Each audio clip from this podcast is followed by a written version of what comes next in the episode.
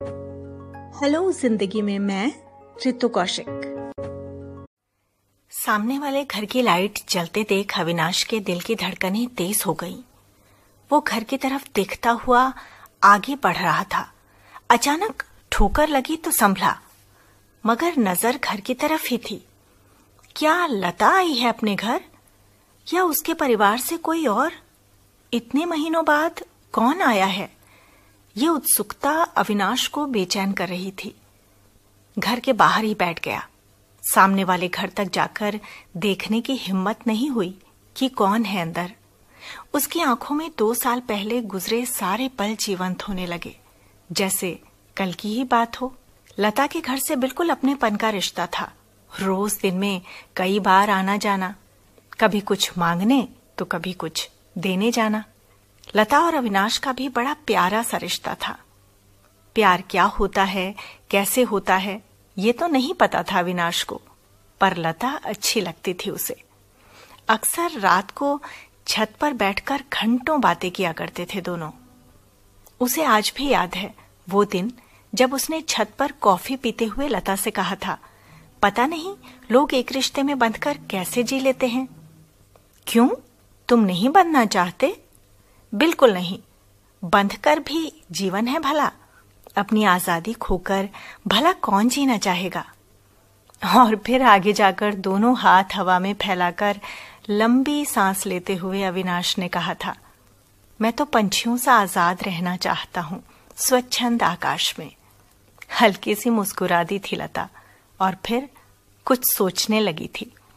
शायद मन ही मन चाहती थी लता उसे, पर कह नहीं पा रही थी और ऐसी बातें सुनकर हिम्मत भी नहीं कर पाती थी। अविनाश अपनी पोस्ट ग्रेजुएशन पूरी कर चुका था, नौकरी की तलाश में था। अलग अलग जगह की नौकरियों के फॉर्म भरता रहता, बाकी वक्त घर पर ही रहता। तो काफ़ी टाइम दोनों साथ गुजारते। कभी कभी तो दोनों परिवार के सारे सदस्य मिलकर अंताक्षरी खेलने बैठ जाते, कभी आउटिंग पर चले जाते। अविनाश की एक छोटी बहन थी और लता का बड़ा भाई। ऐसे ही जब वो सब पिकनिक के लिए बाहर गए, तब अकेला देख फिर अविनाश का मन टटोला था लता ने। अभी, क्या सोचा है आगे? आगे? आगे अच्छे से नौकरी मिल जाए, फिर कुछ शौक पूरे करूँगा? शौक? कौन सा शौक? गाने का? हाँ ऐसे क्यों बोल रही हो? अच्छा गाता हूँ यार। अपने शर्ट के कॉलर ऊपर करता हुआ अविनाश बोला हाँ हाँ मैंने कब कहा बुरा गाते हो? वो तो यूँ ही छत के मुंडेर पर कौवे आ जाते हैं, हँसी दबाते हुए बोली थी लता। क्या? देखो तुम मेरी इंसल्ट कर रही हो लता। चलो छोड़ो ये टॉपिक मैं तो कुछ और बात कर रही थी। और? और कौन सी बात? अविनाश उत्सुक होकर पास आकर बैठ गया लता के। एक से दो कब होना है तुम्हें? कुछ सोचा है? क्यों? तुम जलती हो मेरी आज़ादी से। मुझे नहीं कैद होना बंधनों में।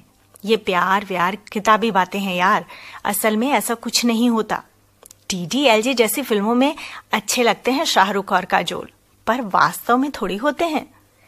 पागल कहकर हल्का सा थप्पड़ लता के सर पर मारा उसने। लता के चेहरे पर फिर उदासी छा गई। एक दिन लता की माँ मिठाई लेकर आई अविनाश के घर और पूरा लड्डू उसके मुँह में ठूस दिया। ले तू खा सबसे पहले। अरे अरे, आंटी, पहले बताओ तो। बात क्या है? अरे, लता की शादी तय हो गई आज। बीस दिनों बाद शादी है। डॉक्टर है लड़का। अच्छा लता की शादी? अरे वाह! कहाँ है वो? मैं भी बधाई दे दूँ। मेरी शादी की बड़ी चिंता थी उसे। भागकर लता के पास गया अविनाश तो लता रो रही थी।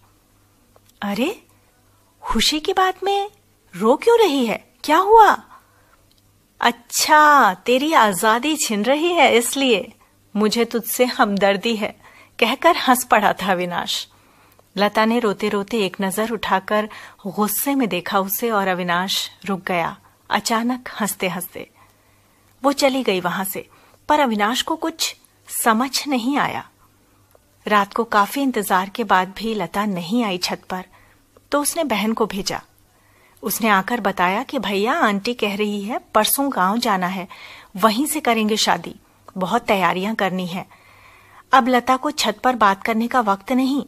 बहुत बातें कर ली तुमने। एक झटका सा लगा विनाश को। जैसे जैसे अचानक किसी ने कोई प्यारी चीज़ छीन ली हो उससे। तो क्या अब लता कभी नहीं बैठकर बातें करेगी मेरे साथ? हम एक साथ कुछ भी शेयर नहीं कर पाएँगे। अपने आप से पूछ रहा था वो ये सवाल जिनके जवाब नहीं मिल रहे थे उसे। ये पहली सुबह थी, जब लता नहीं आई थी उसके घर। कितना सूना लग रहा था घर।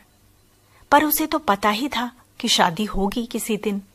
फिर इतना खराब क्यों लग रहा था उसे? ये वो समझ नहीं पा रहा था। लता उसकी आदत बन गई थी। कुछ अच्छी बात बतानी हो तो लता, कुछ बुरा हो गया हो तो लता, मुश्किल आ गई तो लता, घूमने जाना हो तो लता।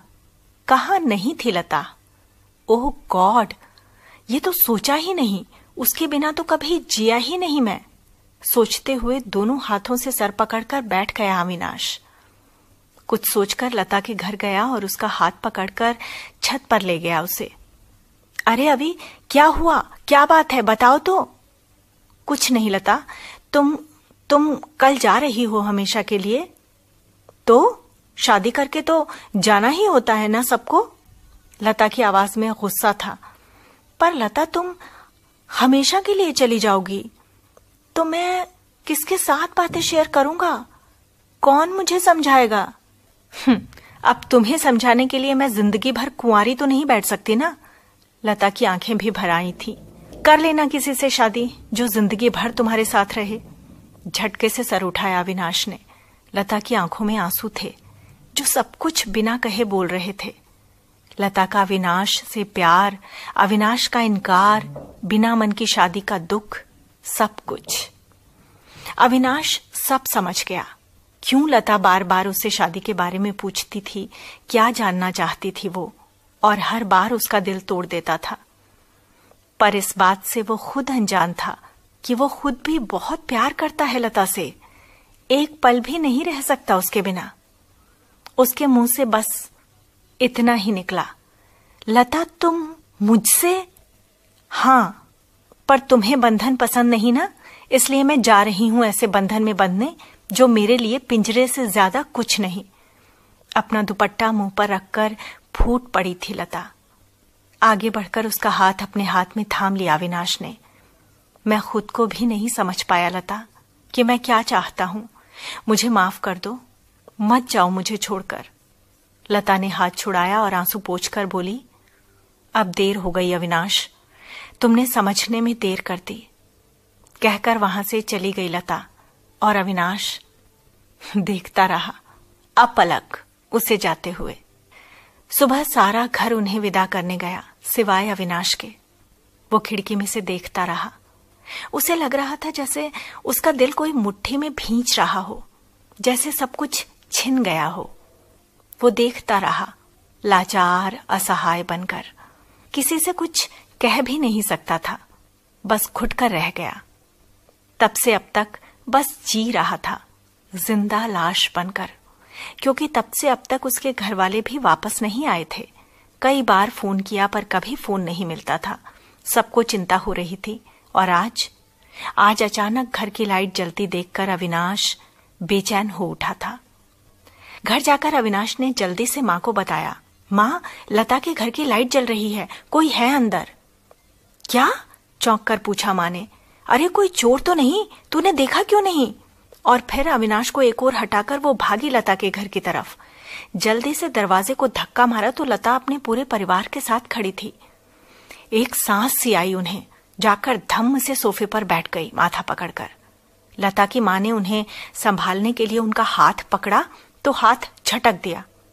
रहने दो हमदर्दी, इतने अपने होते तो इतने महीनों से चुपचाप गाँव में न बैठी होती, कोई खोज खबर देती। हम यहाँ बेटी के रिसेप्शन की तैयारी में जुटे हैं, और तुमने बताना भी ज़रूरी नहीं समझा कि क्या हुआ। हम फ़ोन कर करके परेशान हो गए। पर तुम्हें क्या? हम कौन से तुम्हारे अपने हैं? कहकर फूट फूट कर रो पड़ी अविनाश की माँ। अब लता की माँ से बर्दाश्त नहीं हुआ। वो अविनाश की माँ के गले लगकर रो पड़ी। दीदी, कुछ भी कहो। मैं तुम्हारी दोषी हूँ, पर पराया मत बनाओ। तुम्हें नहीं पता वहाँ क्या क्या हुआ। वो लड़का पहले से शादीशुदा था। वो तो वक्त पर पता चल गया, वरना बेटी की ज़िंदगी बर्बाद हो जाती। शादीशुदा था? हे भगवान! हाँ दीदी, किसी भले आदमी ने उसकी पोल खोल दी। फिर खुद उस लड़के ने माना कि उसने शादी कर रखी है विदेश में। इतने महीने खुद को संभालने में लग गए। क्या करते? हमने सोचा आपको भी क्यों दुखी करना। चल माफ़ किया, कोई बात नहीं। वो लड़का लिखा ही नहीं था हमारी लता की किस्मत में। इसे कोई लड़कों की कमी थोड़ी है तो दुखी मत हो। इतने में अविनाश आ गया। उसे भी सारी बात बताई माँ ने। उसे समझ नहीं आ रहा था, वो दुखी हो या खुश। अरे जा, लता ऊपर है। छत पर बात कर उससे, दोस्त है तेरी। माँ ने कहा तो अविनाश छत की तरफ़ चला। जैसे जैसे सीढ़ियाँ चढ़ रहा था, उसका दिल धड़क रहा था। कि जाकर कहूँगा क्या? सामने लता खड़ी थी। चुपचाप, मायूस। पास जाकर इतना ही बोला आई एम सॉरी लता। तुम्हारे साथ ये सब हुआ? बड़ा धोखेबाज निकला वो लड़का। सॉरी नहीं थैंक यू बोलो मुझे। अचानक चौंक कर देखा लता को। थैंक यू वो क्यों? वो इसलिए कि उस लड़के ने मुझे धोखा नहीं दिया, बल्कि मेरे कहने पर मेरी मदद की है। कैसी मदद? अविनाश, मैं यहाँ से चली तो गई, गुस्से में, पर जैसे जैसे शादी नज़दीक आ रही थी, दिल डूब रहा था। किसी और के साथ रहने के ख्याल से भी मन काँप जाता था, इसलिए बहुत सोच समझ कर जो समझ आया, कर दिया। उसे सारी बात बताई तो उसका दिल पसीज गया और उसने ये तरकीब निकाली मेरी मदद की। मुझे उसके लिए बुरा तो लगा, पर मेरी ज़िंदगी घुट घुट कर नहीं जीनी थी मुझे। तुम पागल हो लता। अविनाश की आँखें छलक आई। जानती हूँ, तुम भी तो पागल हो। कैसी रहेगी तो पागलों की जोड़ी? कहकर हंस पड़ी थी लता। अविनाश ने उसे गले लगा लिया था।